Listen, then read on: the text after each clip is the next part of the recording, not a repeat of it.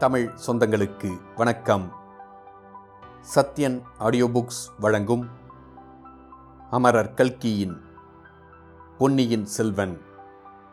குரல் சத்யன் ரெங்கநாதன். நான்காம் பாகம். மணிமகுடம். அத்தியாயம் ஆறு. மணிமேகலை. சம்பூரையரின் செல்வப் புதல்வியான மணிமேகலை குதூகலம் நிறைந்த பெண்.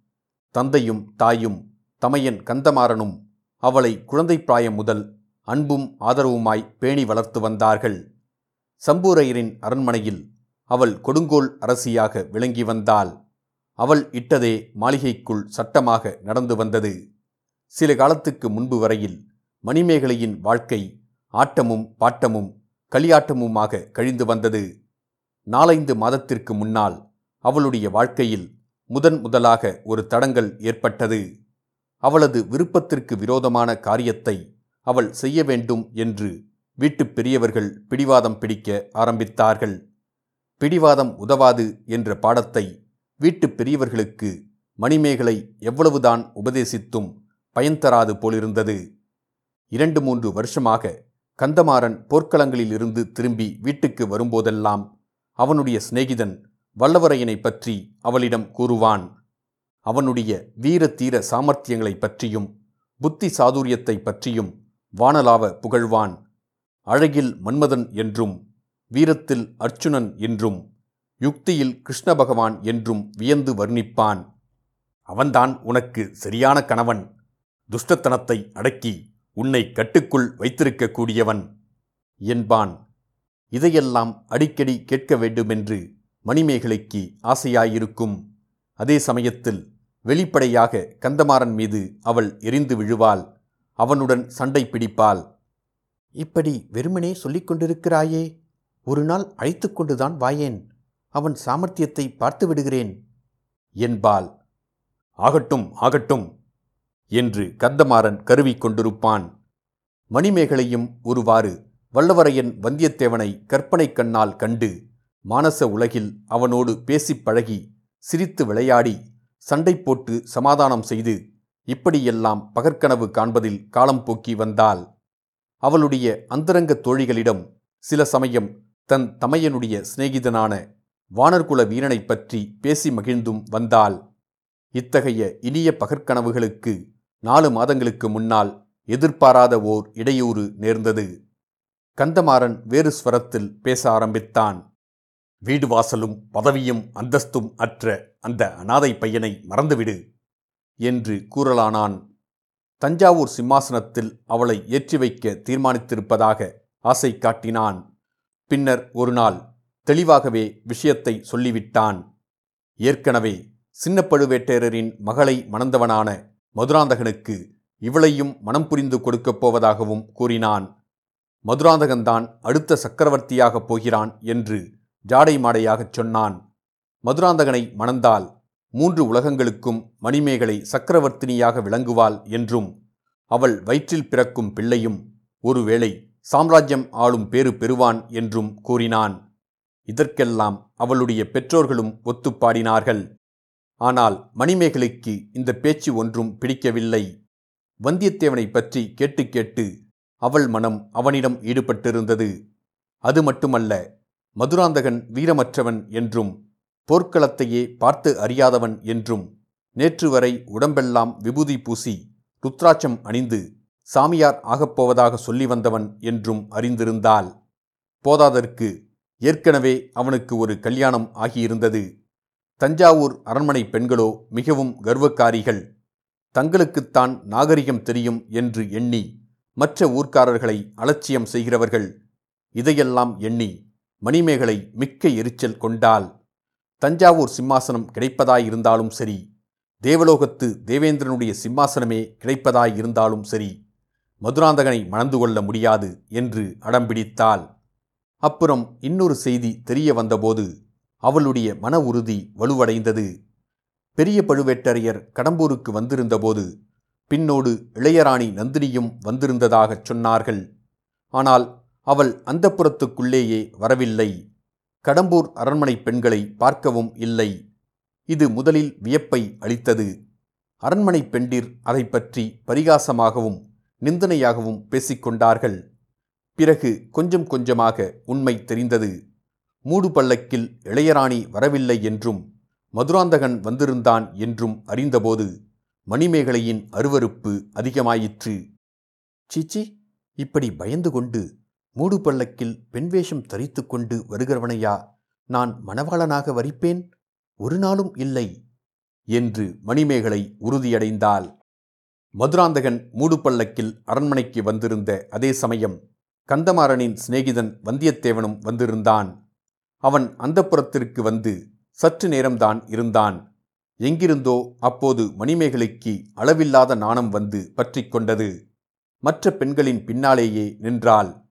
வந்தியத்தேவனை நேருக்கு நேர் முகத்துக்கு முகம் நன்றாக பார்க்கக்கூடவில்லை. ஆயினும் மற்றவர்களுக்கு பின்னால் அரைகுறையாக பார்த்த அவனுடைய களை பொருந்திய புன்னகை ததும்பிய முகம் அவள் உள்ளத்தில் பதிந்துவிட்டது. அவனுடைய குரலும் அவன் பேசிய சில வார்த்தைகளும் அவளுடைய ஞாபகத்தில் நிலைத்துவிட்டன. ஆகையால் மறுபடியும் தமையன் கந்தமாறனுடன் மணிமேகலை முடிவில்லா விவாதம் தொடங்கினாள். முக்கன் படைத்த சிவபெருமானே வந்து சொன்னாலும் தான் மதுராந்தகனை ஒரு காலும் மணக்க முடியாது என்றால் வந்தியத்தேவனை சிறிது நேரமே பார்த்திருந்த போதிலும் அவனிடம் தன் அந்தரங்கம் சென்றுவிட்டதையும் அவள் குறிப்பாக உணர்த்தினாள். கந்தமாறனுக்கு இது அளவில்லாத கோபத்தை உண்டாக்கிற்று. முதலில் நல்ல வார்த்தையாகச் சொல்லி பார்த்தான் பயன்படவில்லை. பின்னர் வந்தியத்தேவன் என் சிநேகிதன் அல்ல என் பரம விரோதி என்னை பின்னாலிருந்து முதுகில் குத்தி கொல்ல பார்த்தவன் அவனை நீ மணந்து கொள்வதாயிருந்தால் உன்னையும் அவனையும் சேர்த்து கொன்றுவிடுவேன் என்றான். முதுகில் ஏற்பட்டிருந்த கத்திக் காயத்தை காட்டினான். பழுவூர் இளையராணியின் பரிவான சிகிச்சையினால் உயிர் பிழைத்து எழுந்ததையும் கூறினான். என் பேரில் உனக்கு எள்ளத்தனை விசுவாசமாவது இருந்தால் வந்தியத்தேவனை மறந்துவிடு. இதை கேட்ட பிறகு மணிமேகலையின் மனம் உண்மையில் மாறிவிட்டது. கந்தமாறனிடம் அவள் மிக்க பிரியம் வைத்திருந்தாள். அவனை கொல்ல முயற்சி செய்த பகைவனை தான் மணந்து கொள்வது இயலாத காரியந்தான். ஆகையால் வந்தியத்தேவனை மறக்க முயன்றாள். ஆயினும் லேசில் முடிகிற காரியமாய் இல்லை. அடிக்கடி எதிர்பாராத சமயங்களில் அவனுடைய புன்னகை ததும்பிய முகம் அவள் மணக்கண்ணின் முன்பு வந்து கொண்டிருந்தது. பகற்கனவுகளிலும் வந்தது. ராத்திரியில் கண்ட கனவுகளிலும் வந்தது. இதனாலெல்லாம் சில மாத காலமாக மணிமேகலை அவளுடைய இயற்கையான குதூகலத்தை இழந்திருந்தால் சோகமும் சோர்வும் அவளை பிழித்தன கல்யாண பருவம் வந்துவிட்டதுதான் இதற்கு காரணம் என்று முதியோர் நினைத்தார்கள். பிராயமொத்த தோழிகள் அவளை அது குறித்து பரிகாசம் செய்தார்கள்.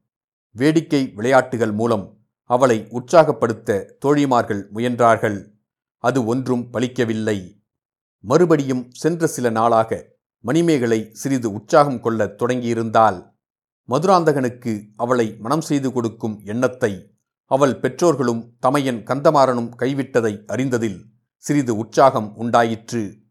சக்கரவர்த்தியின் மூத்த புதல்வரும் பட்டத்து இளவரசருமான ஆதித்த கரிகாலருக்கு மணிமேகலையை கொடுப்பது பற்றி அவர்கள் ஜாடை மாடையாக பேசியது அவள் காதில் விழுந்தது.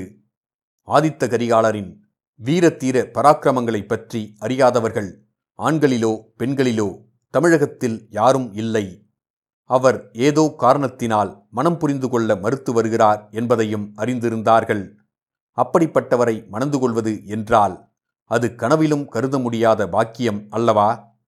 இந்த பரந்த பரதகண்டம் முழுவதிலும் எத்தனை ராஜகுல பெண்கள் அந்த பேறு பெறுவதற்காக தவம் கிடக்கிறார்கள்? இதையெல்லாம் எண்ணி மணிமேகலை ஒருவாறு உற்சாகம் கொண்டாள். காஞ்சியிலிருந்து ஆதித்த கரிகாலரும் தஞ்சாவூரிலிருந்து பெரிய பழுவேட்டரையரும் கடம்பூர் மாளிகைக்கு விருந்தாளிகளாக வரப்போகும் செய்தி அவளுக்கு மீண்டும் பழைய மாதிரி குதூகலத்தை அளித்தது. இந்த தடவை பழுவேட்டரையர் தம் இளையராணியையும் அழைத்து வருகிறார். நந்தினி தேவி தன் தமையன் உயிரை காப்பாற்றியவள். அவளுடைய அழகையும் குணத்தையும் அறிவாற்றலையும் பற்றி மணிமேகலை கந்தமாறனிடமிருந்து ரொம்பவும் கேள்விப்பட்டிருந்தாள் இந்த புதிய கல்யாண பேச்சுக்கு காரணமானவளே பழுவூர் இளையராணிதான் என்றும் கந்தமாறன் சொல்லியிருந்தான். அவள் கடம்பூர் அரண்மனையில் இருக்கும்போது அவளை தக்கபடி உபசரிப்பதில் மணிமேகலை முன்னால் நிற்க வேண்டும் என்றும் சொல்லியிருந்தான். மணிமேகலையின் உள்ளமும் அதற்கு தக்க பரிபக்குவம் அடைந்திருந்தது. பழுவூர் ராணியிடம் நல்லபடியாக சிநேகம் செய்து கொண்டு அவளுடைய பழக்கத்தினால் தஞ்சாவூர் அரண்மனை பெண்களை நாகரிகத்தில் தோற்கடிக்கக்கூடியவளாக தான் ஆகிவிட வேண்டும் என்று ஆசைப்பட்டாள். ஆதலின் ஒரு வார காலமாக மணிமேகலை ஒரே உற்சாகத்தில் மூழ்கியிருந்ததுடன் பரபரப்புடன் அரண்மனையில் அங்குமிங்கும் ஓடி விருந்தாளிகளுக்கு வேண்டிய வசதிகளை மேற்பார்வை செய்வதில் ஈடுபட்டிருந்தாள். முக்கியமாக பழுவூர் இளையராணிக்கென்று ஒதுக்கப்பட்டிருந்த அரண்மனை பகுதியில் சகல வசதிகளும் ஏற்படுத்தி வைப்பதில் அவள் கவனம் செலுத்தினாள். தமையன் வேறு சொல்லியிருந்தான் அல்லவா? ஆகையால் அரண்மனை பணியாளர்களை வறுத்து எடுத்துவிட்டாள் அவளுடைய தோழிகளையும் வதைத்து விட்டாள். பழுவூர் ராணி தங்கப்போகும் அறையில் ஒவ்வொரு பொருளையும் முப்பது தடவை பெயர்த்து எடுத்து வெவ்வேறு இடத்தில் வைக்கும்படி வற்புறுத்தினாள். இளவரசர் ஆதித்த கரிகாலர் தம்முடைய சிநேகிதர்களுடன் தங்கப்போகும் அறைகளையும் அடிக்கடி போய் பார்த்து வந்தாள். யாரோ பார்த்திபேந்திரன் என்பவன் அவருடன் வரப்போகிறானாம். அவன் எப்படிப்பட்டவனோ என்னமோ. இந்த காலத்தில் யார் எவ்விதம் மாறுவார்கள் என்று யார் கண்டது? தன் தமையனுடைய சிநேகிதனாய் இருந்த வந்தியத்தேவன் ஆதித்த கரிகாலரின் பரிவாரத்தைச் சேர்ந்தவன்தான். அவன் மட்டும் இத்தகைய சிநேக துரோகியாக மாறாதிருந்தால் இப்போது அவனும் வந்து கலந்து கொள்வான் அல்லவா? ஆம் எவ்வளவுதான் மணிமேகலை வேறு பரபரப்பான காரியங்களில் ஈடுபட்டிருந்தாலும் அந்த சிநேக துரோகியை அடியோடு மறக்க முடியவில்லை. பழுவூர் ராணி அன்று இரவே அநேகமாக வந்துவிடுவாள் என்று சொன்னார்கள். ஆகையால் கடைசியாக நந்தினியின் அரை அலங்காரத்தை மணிமேகலை மேற்பார்வை செய்து கொண்டிருந்தாள். அப்போது பழுவூர் ராணிக்காக சுவர் ஓரமாக பொருத்தி வைக்கப்பட்டிருந்த முகம் பார்க்கும் கண்ணாடியின் எதிரில் வந்தாள். தன்னுடைய முகத்தை அதில் பார்த்து கொண்டிருந்தாள். சிறிது நேரம் நிதானமாகவே பார்த்தாள். அப்படியொன்றும் தன் முகம் அழகில் குறைந்ததல்ல என்று தனக்குத்தானே முடிவு செய்து திருப்தியடைந்தாள். கண்ணாடியை விட்டுப் போக எண்ணியபோது அதில் இன்னொரு முகமும் தெரிந்தது. அது தன் முகத்தின் வெகு அருகில் வந்து கன்னத்தோடு கன்னம் ஒட்டும் நிலைக்கு வந்துவிட்டது. அவள் கனவில் அடிக்கடி தோன்றி தொல்லை செய்து வந்திருந்த வானர்குல வீரனின் முகந்தான் அது. அவளை அறியாமல் அவளுடைய வாய் குவிந்து கூ என்று சத்தமிட்டது.